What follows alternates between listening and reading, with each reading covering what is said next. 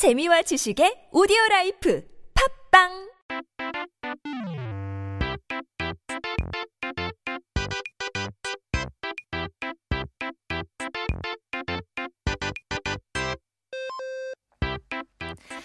It's time to take a look at our history of the week. 이번 주 우리가 알아볼 역사는 바로 The Battle of 명량, 명량 해전입니다. 10월 26일 오늘은 이순신 장군이 1597년 일본군을 상대로 바다에서 엄청난 대상을 거둔 명량 해전의 날입니다. 이 전투에서 패배한다면 조선이 일본의 손에 넘어간다고 해도 과언이 아니었죠. 그만큼 승리로 인해서 전쟁의 판도를 완전히 뒤집은 전투죠. 세계의 해전 역사에 있어도 어, 길이 빛나는 눈부신 전투이자 이순신 장군의 3대 해전으로 꼽히기도 하는데요. On October 26th, today marks the day of the Myeongnang naval battle in 1597, where Admiral Lee Sun-shin claimed a monumental victory over the Japanese forces at sea. Had this battle been lost, it would have been not an exaggeration to say that Korea could have fallen into the Japanese hands. But this victory was crucial in turning the tide of the war. The Myeongnang naval battle is one of the world's most dazzling naval battle histories and is counted as one of Admiral Yi's three greatest battles. 이 전투의 배경은 바다에서 무패를 자랑하던 이순신 장군이 모함을 받아 사령관의 자리에서 어, 물러나면서 시작됩니다. 이순신 장군이 쫓겨나고 그 자리에는 원균 장군이 올라 조선 수군 을 지휘했는데요. 수군을 지휘한 경험이 짧았던 원균은 친철량 전투에서 일본군을 상대로 엄청난 패배를 겪고 조선 소군, 어, 수군은 가진 배를 대부분 잃고 맙니다. Now, the background of this battle begins when Admiral Yi was framed and stripped of his position as the supreme commander of the Navy. General Won Gyun took his place and led the Korean Navy after. Having short experience in commanding naval forces, General Won Gyun faced a massive defeat against the Japanese in the Battle of Chilcheonyang. Sorry, excuse me. It's a hard Chilcheonyang, with most of Korean ships being destroyed.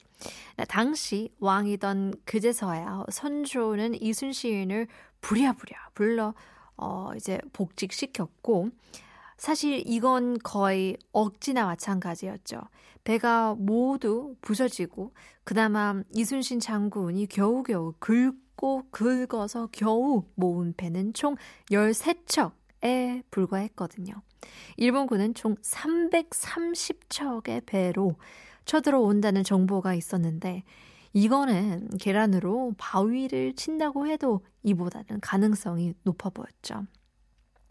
Well, King Seonjo uh, hastily called back Admiral Yi back to service, but at this point, almost all the ships had been destroyed. Admiral Yi had only managed to gather a mere 13 ships, while the Japanese forces had 330 ships. The situation seemed as hopeless as throwing eggs at a rock, so the saying goes. But 당연히 음, 병사들의 사기는 바닥을 쳤습니다. Naturally, the morale of the Korean soldiers hit rock bottom as well. 조선군과 일본군의 차이는 병사들을 공포로 음, 짓눌렀죠. 일본군은 맑은 날이면 계속해서 조선군을 건드려 보면서 사기를 어, 꺾었는데요. 그게 한 달쯤 반복되고 드디어 10월 25일 전투가 임박했다는 것을 아, 안 인, 아, 이산, 아, 이순신 장군은 병사들과 선박들을 준비시킵니다. 그리고 운명의 날인 10월 26일 날이 밝았죠.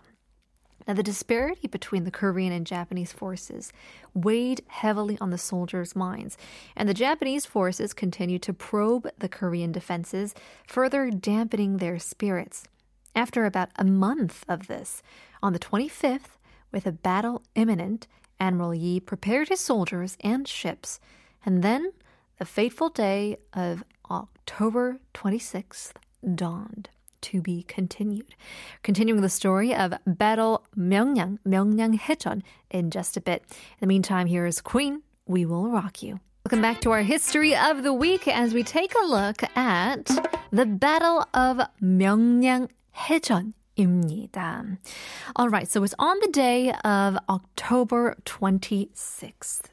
수적인 열세를 극복하기 위해서 아주 좁은 통로와 물살이 빠른 지형을 선택하는 것 외에는 방법이 없었어요. 그래서 이순신 장군은 적군을 지금의 전라남도 진도군과 해남면 사이에 울돌목 앞바다로 유인하죠. 당연히 압도적인 숫자 차이에 두려울 게 없었던 일본군은 겨우 13척밖에 되지 않은 조선의 배를 쳐부시기 위한 진격합니다. Uh, the only way to overcome the numerical disadvantage was to choose a location with a narrow passage and fast currents. So, Admiral Yi lured the Japanese forces to the waters between Jindo County and Jeollanam-do, Haenam County, known as Uldolmok. Now, the Japanese, feeling confident due to their overwhelming numbers, advanced to crush the mere 13 Korean ships. But this is where the home ground takes advantage. 조선 수군은 좁은 해협을 통해서 오는 일본군의 배를 계속해서 활이나 대포를 이용해 침몰시키고 있었지만 역시 수적으로 너무 부족했죠. 이때 마치 기다린 듯이 물살이 반대 방향으로 바뀌기 시작합니다. The Korean Navy, utilizing the narrow strait, continuously sank the incoming Japanese ships with cannons and arrows as much as they could. However, the numerical disadvantage was still too great. But at that time, as if it was planned, the currents start to change directions. 일본군에게 유리하던 물살은 어느새 반대 방향으로 흘렀고, 일본 배들은 물살을 맞으면서 자신의 배들끼리 서로 엉키고 부딪히면서 침몰하기 시작했죠. 단체로 패닉과 혼란에 빠진 일본 함대는 이미 바다를 가득 채운 상태라 뒤로 돌려서 빠져나갈 수도 없는 상태였는데요. 앞으로는 조선군이 뒤로는 배들로 막혀서 이리저리 부딪히며 가라앉았죠. The favorable currents for the Japanese suddenly reversed, and the Japanese ships began to collide and sink as if they were pushed against each other by the current. The Japanese fleet, already in a panic and chaos, was unable to retreat as they were hemmed in by the sea filled with their own ships. They were trapped between the Korean forces in front and their own ships behind, resulting in their ships colliding and themselves and sinking as well. 일본은 결국 여기서 크게 패배하여 배 31척이 침몰하고 더 이상 사용할 수 없게 된 배도 100척에 달했어요. 반면 조선군의 배는 단 한 척도 피해를 입지 않았답니다. How incredible is that?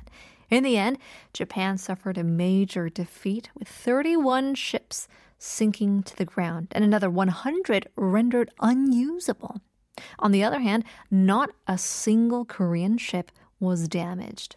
원래 일본군은 바다를 통해 물자를 보급해서 육지를 통해 조선을 정복하겠다는 계획을 가지고 있었는데요. 명량해전으로 인해 이 계획은 완전히 무산되었을 만큼 조선의 역사를 뒤바뀌어 놓았습니다. Moreover, uh, Japan's plan to supply their forces by sea and conquer Korea by land was completely thwarted by this battle, completely changing the course of Korean history as well. Well, there you go. That's why we have the statue of the one and only Admiral Yi, 이순신 장군. 유명하죠. Here's the Bee Gees, You Win Again.